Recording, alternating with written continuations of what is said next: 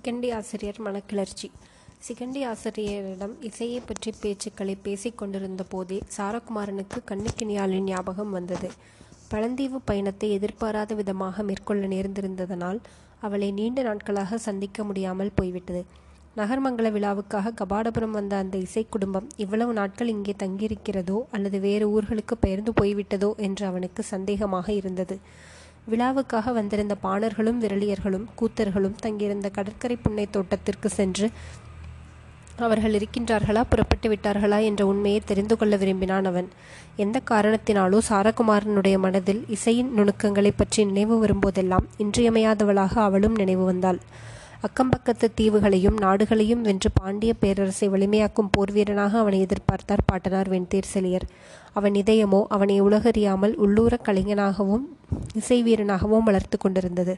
இணையற்ற அழகியும் நவீன கலையும் பெரு விருப்பமுடையவளும் குரல் இனிமை மிக்கவளுமான தன் தாய் திலோத்தமையை கொண்டு வளர்ந்து விட்டான் அவன். தந்தை அனாகுலனின் போர் வலிமையோ பாட்டனார் வெண்தேர்செலியனின் அரச தந்திர சூழ்ச்சிகளோ அவன் இதயத்தோடு ஒட்டவே இல்லை. சிகண்டி ஆசிரியருக்கு இந்த உண்மை புரிந்த அளவிற்கு பாட்டனார் வெண்தேர்சிலியருக்கு புதி புரிந்ததாக தெரியவில்லை. அதனால் தானோ என்னவோ வேறு யாரிடமுமே இசைக்கலையை பற்றி தன் ஆர்வங்களையும் அந்தரங்கங்களையும் தெரிவிக்காத அளவு சிகண்டி ஆசிரியரிடம் மட்டும் தெரிவித்தான் சாரகுமாரன். இசைக்கலையின் மேல் அந்தரங்கமாக அவனுள் உறங்கி கிடந்த காதல் கண்ணுக்கிளியாளை சந்தித்த பின் வலிந்து கொண்டு விட்டது. அவளை பார்க்க தவித்த போது இசையை பாடவும் தவிர்த்தான் அவன். இசையை பாடத் தவித்த போது அவளை பார்க்கவும் தவித்தான். இசைக்கும் காதலுக்கும் ஏதோ ஒரு தொடர்பு இருக்க வேண்டும். இசையிலே காதல் பிறக்கிறது அல்லது காதலிலே இசை கணிகிறது மனிதன் இன்னொன்றின் மேல் செலுத்தும் அளவற்ற பிரியத்தின் உருவகம்தான் இசையோ என்னமோ. பழந்தீவுகளில் பயணம் செய்து திரும்பிய மறுநாள் வைகரையில் முடிநாகனின் துணையும் கூட இல்லாமல் உலாவ சென்று வருவது போல் கடற்கரை புன்னை தோட்டத்து பக்கம் சென்றான் சாரகுமாரன். இருள் பிரியாத வைகரை வேளையில் யாரையோ நிரந்தரமாக பிரிந்துவிட்டார் போல் ஓலமிடும் கடல் ஓசையும் குளிர்ந்த காற்றும் மனதினுள் ஓடும் நினைவின் விரைவிற்கேற்ப விரையும் புறவி பயணமும் மிகவும் ரம்மியமாயிருந்தன. அந்த வேளையில் யாருடைய கவனத்தையும் கவராமல் தனிமையாகவும் தன்னிச்சையாகவும் அரண்மனையை விட்டு புறப்படுவது கூட சுலபமான காரியமாயிருந்தது அவனுக்கு. கடற்கரை காற்றில் வெண்பட்டு விரித்தார் போன்ற மணல் வெளியில் புறவி சென்றபோது சுகமாயிருந்தது. புன்னை மரத்தின் காற்றில் ஆடிக்கொண்டிருந்தன. எப்போதாவது தற்செயலாக கீழே உள்ள நீரில் உதிரும் புன்னைக்காய் வாத்தியம் வாசிப்பது போன்றதொரு ஒளியை எழுப்பி ஓய்வதும் செவிக்கு சுகமானதாக இருந்தது. இன்னும் சிறிது தொலைவு சென்ற பின் அதைவிட சுகமான நாதம் ஒன்று உயிரின் குரலாகவே காற்றுடன் உழவி வந்து இன்னும் சிறிது தொலைவு சென்ற பின் அதைவிட சுகமான நாதம் ஒன்று உயிரின் குரலாகவே காற்றுடன் உழவி வந்து அவன் செவிகளில் எட்டலாயிற்று. சோகத்தை இப்படியும் கூட இசையினால் பேச முடியுமா? என்று இசை இளைய பாண்டியனை வியக்க செய்யும் குரலாயிருந்தது அது. அந்த குரலில் புதிது புதிதாக மெருகேறியிருந்த நுணுக்கங்களையும் அழகுகளையும் நலனங்களையும் இணைத்து எண்ணிய போது அது வேறாக தோன்றியதை தவிர கூர்ந்து செவிமெடுத்த போது குரல் அவனுக்கு பழகியதாகவே இருந்தது. அருகில் நெருங்க நெருங்க குதிரையிலிருந்து கீழே இறங்கி அந்த குரல் வரும் வழியிலே ஓட வேண்டும் போல் அத்தனை ஆர்வமாயிருந்தது அவனுக்கு.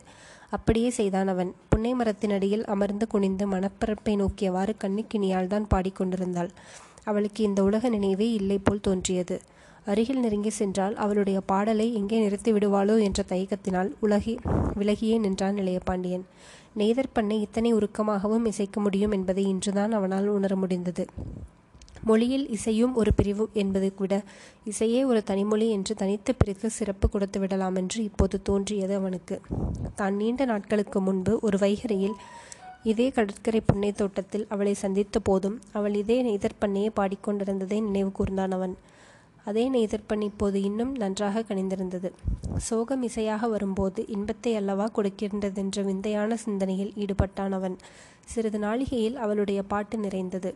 நிறைந்த பின்பும் அவளுடைய குரல் செவிகளையும் காற்று வெளியையும் விட்டகலாமல் அப்படியே நித்திய சங்கீதமாக நிலைத்து விட்டது போல் ஒரு இனிய பிரம்மையை நிலவு செய்திருந்தது.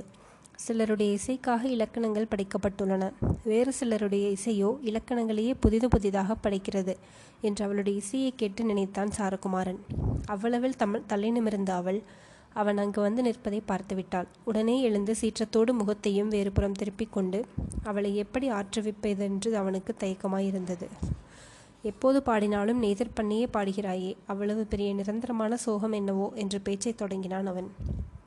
அவளிடமிருந்து மறுமொழி இல்லை. சில வினாடிகள் மௌனமாகவே நின்றாள் அவள். மறுபடியும் அவனே பேசினான். சிலருடைய குரலுக்கு சோகமே அழகாக இருக்கிறது.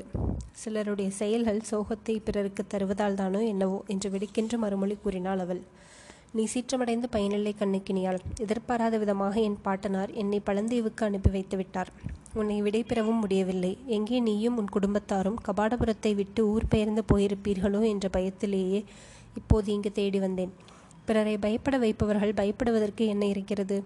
நீ கூறுவது தவறு. நான் யாரையும் பயப்பட வைக்கிறவனில்லை. இருந்தாற் போலிருந்து மறைகிறவர்களும் இருந்தாற் போலிருந்து தோன்றுகிற தோன்றுகிறவர்களும் பயப்பட வைக்கிறவர்கள் தாமே. சந்தர்ப்பம் அப்படி நேர்ந்துவிட்டது.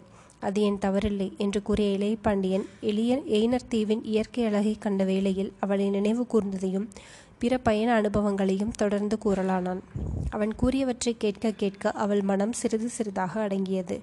இன்னும் ஒரு திங்கள் காலத்தில் இங்கிருந்து புறப்பட வேண்டுமென்று என் பெற்றோர் முடிவு செய்துள்ளனர் என்றாள் அவள். அவள் குரலில் கவலை ஒலித்தது. அதற்குள் என்ன எவ்வளவோ நடக்கும் என்று புன்சிரிப்போடு அவளுக்கு மறுமொழி கூறினான் அவன். இப்படியே சிறிது நேரம் உரையாடி கொண்டிருந்து விட்டு பிரிந்தார்கள் அவர்கள். மறுபடி அடுத்த நாள் அவனை சந்திப்பதற்காக சந்திப்பதாக கூறினான் அவன். அரண்மனை திரும்பியதுமே அவன் சிகண்டி ஆசிரியரை சந்தித்து அன்று வைகரையில் தான் கடற்கரையில் கேட்ட நெய்தற்பண்ணின் புது நயங்களை விவரித்தான். சிகண்டி ஆசிரியரும் அதனை ஆர்வத்தோடு கேட்டார். இசையில் பல்லாயிரம் நுணுக்கங்கள் தோன்றிக்கொண்டே இருக்கின்றன.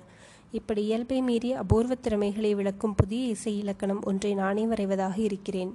அந்த மாபெரும் இசை இலக்கணத்தை இங்கேயே கோணகரில் அரங்கேற்றவும் முடிவு செய்துள்ளேன். என்று மனதில் ஏற்பட்ட புது கிளர்ச்சியோடு அவனுக்கு மறுமொழி கூறினார் சிகண்டி ஆசிரியர். சாரகுமாரனும் அதை கேட்டு மகிழ்ந்தான்.